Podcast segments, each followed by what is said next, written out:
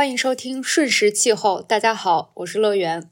啊，你没有听错，本期节目其实是不成气候的一个新尝试。因为我们经常性的拖更，所以总是追不上热点。其实这些热点我们也都有关注，只是受时间和精力的限制，来不及做一期完整的节目。最近我们想在长节目之间不定期加更一些短节目。用单口的形式代替对谈，这个单口可能是一个主播的单口，也可能是我和何贤甚至嘉宾朋友们分别录制的单口。我们希望这样可以压缩制作周期，从而使得我们的节目更具有时效性。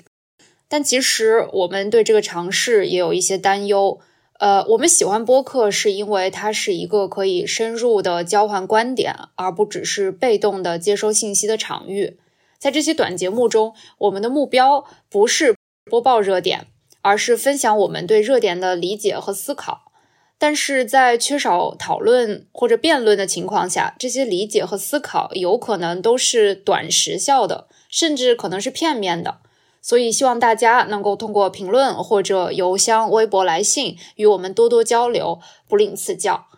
最后，就像我们非常喜欢的随机波动有随机海啸一样。我们也给这些短节目起了一个名字，叫做“瞬时气候”。它其实来源于大气科学的一个术语，叫做“瞬时气候响应 ”（Transient Climate Response）。它指的是在气候模式的模拟中，在二氧化碳浓度以每年百分之一的速度增长的情景下，当二氧化碳浓度达到一七五零年水平时的两倍时，全球平均表面温度的变化。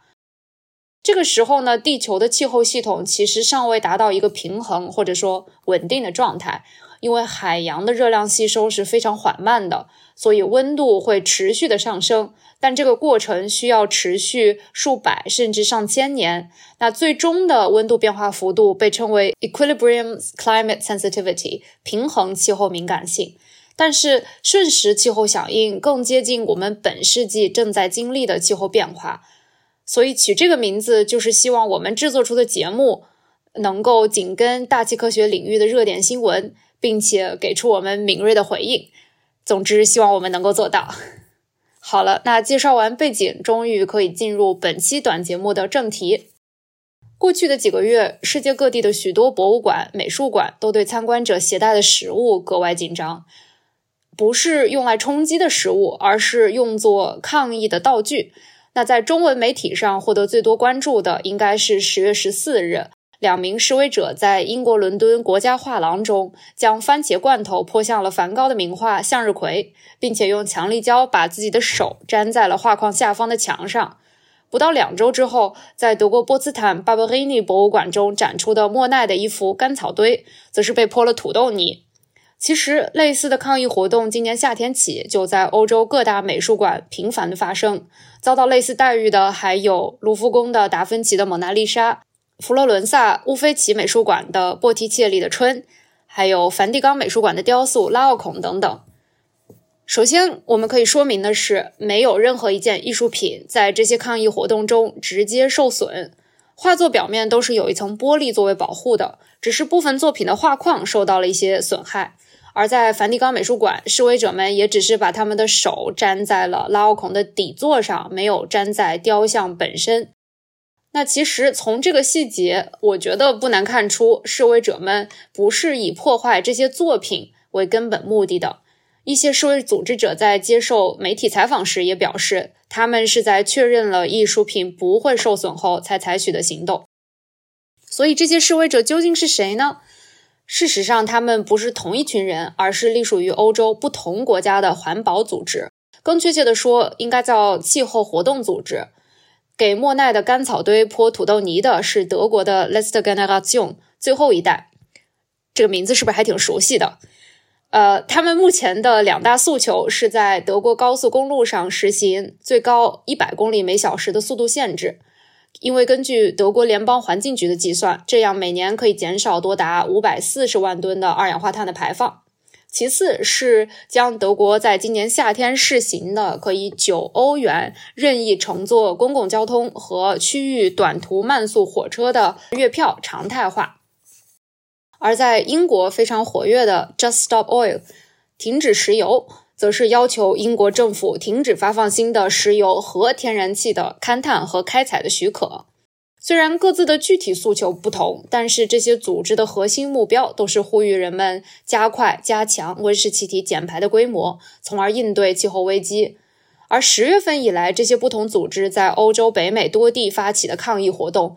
其实都是受到了一家名叫 Climate Emergency Fund（ 气候应急资金）的基金会的支持。这家基金会呢，专门培训、动员和资助气候活动组织和人士。并且在官网上用 uprising 起义以及 sustained disruptive protests 持续性的造成混乱的抗议来宣传这些联动活动。那作为一个业余时间也非常喜欢逛博物馆、美术馆的人，我必须要承认，在看到这些新闻时，我的第一反应也是担忧这些艺术品有没有受损。我觉得这本质上说明了我对这种抗议的形式的不认同，反映的是我个人的价值排序。因为即使是在知道了没有作品受损后，我仍然会担忧，如果类似的行为愈演愈烈，是否会发展到对文化遗产的直接的破坏呢？但是我无法不认同这些示威者的主张。呃，中文媒体上有很多人批评说。如果你想要减少温室气体排放，那就去游说政府，去游说代表你的议员，或者去化石燃料公司那里抗议。为什么要对看起来和温室效应没有关联的艺术品下手呢？其实他们可能没有意识到，他们所说的这类行动，很多环保组织已经做了几十年，以至于像绿色和平这样的所谓老资历的环保组织，如今跟这些新兴的组织相比。已经显得相当温和了。然而，这些行动收到了怎样的效果呢？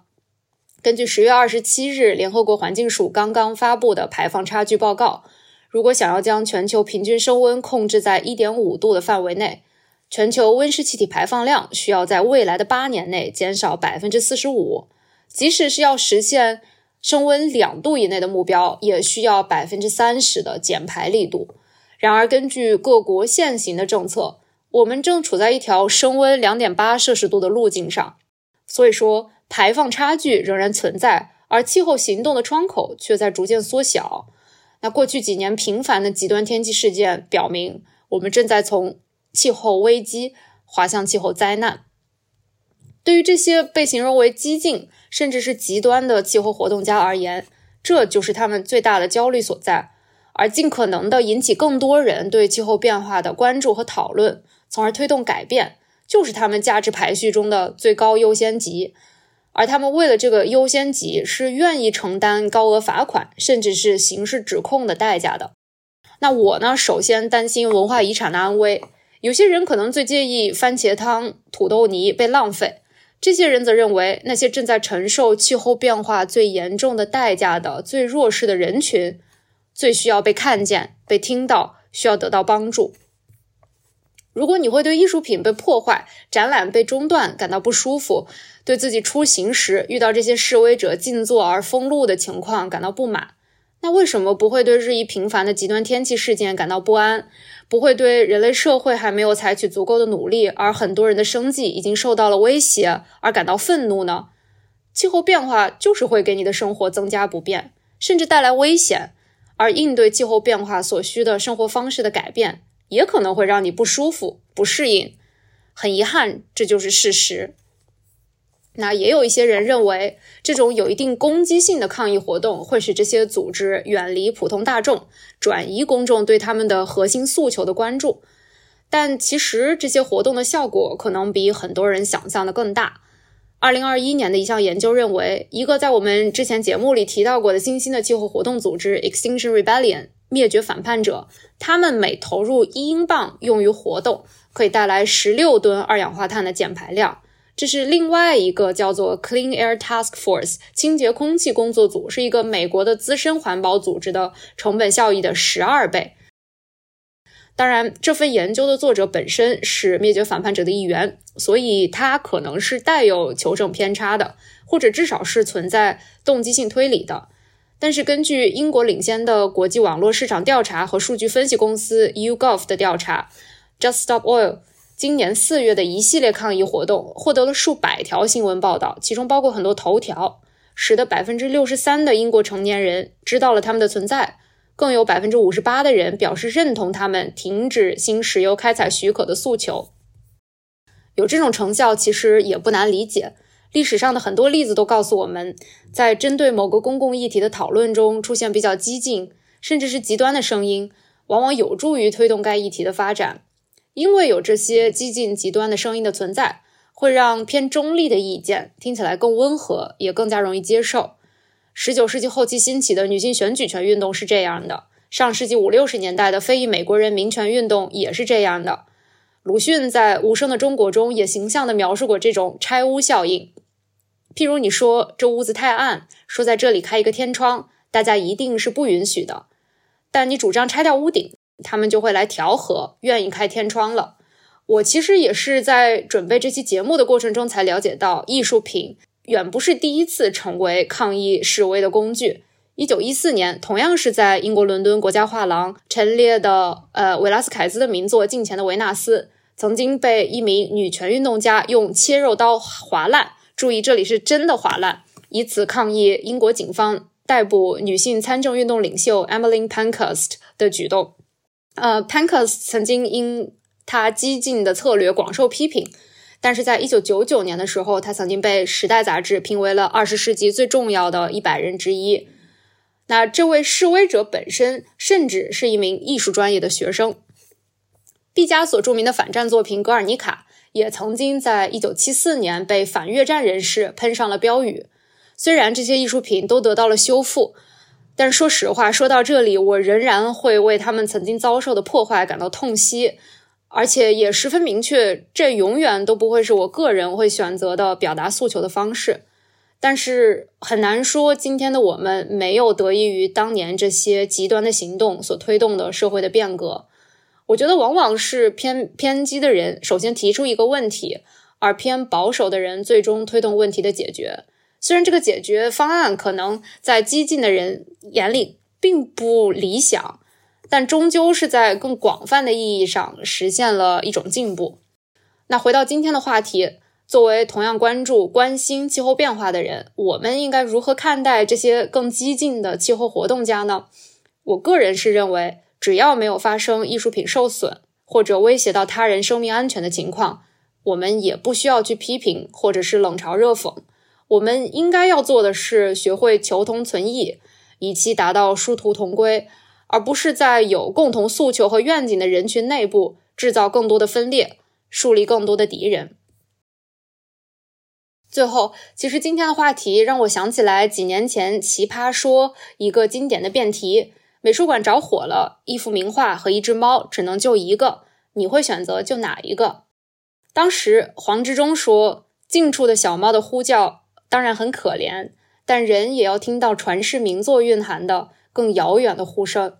李诞反驳说：“近处的哭声你都管不了，你管得了遥远的哭声吗？”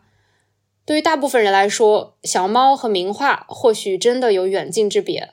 但是在保护文化遗产和应对气候灾难之间，真的说得上哪个更切近，哪个更茫远吗？我们之前的一期节目就简单探讨过文化遗产在气候变化中所面临的巨大的挑战，不只是暴露在室外环境中的建筑、大型雕塑，哪怕是平日在博物馆里被精心保护的艺术品，也有可能受到极端洪水的影响。如果说文化遗产是人类文明的结晶，气候变化也正在威胁这些结晶，甚至它正在威胁人类文明本身。从这个角度讲，我可以理解为什么有人会选择在博物馆这样的舞台做发声和表演。感谢收听，我们下期瞬时气候再见。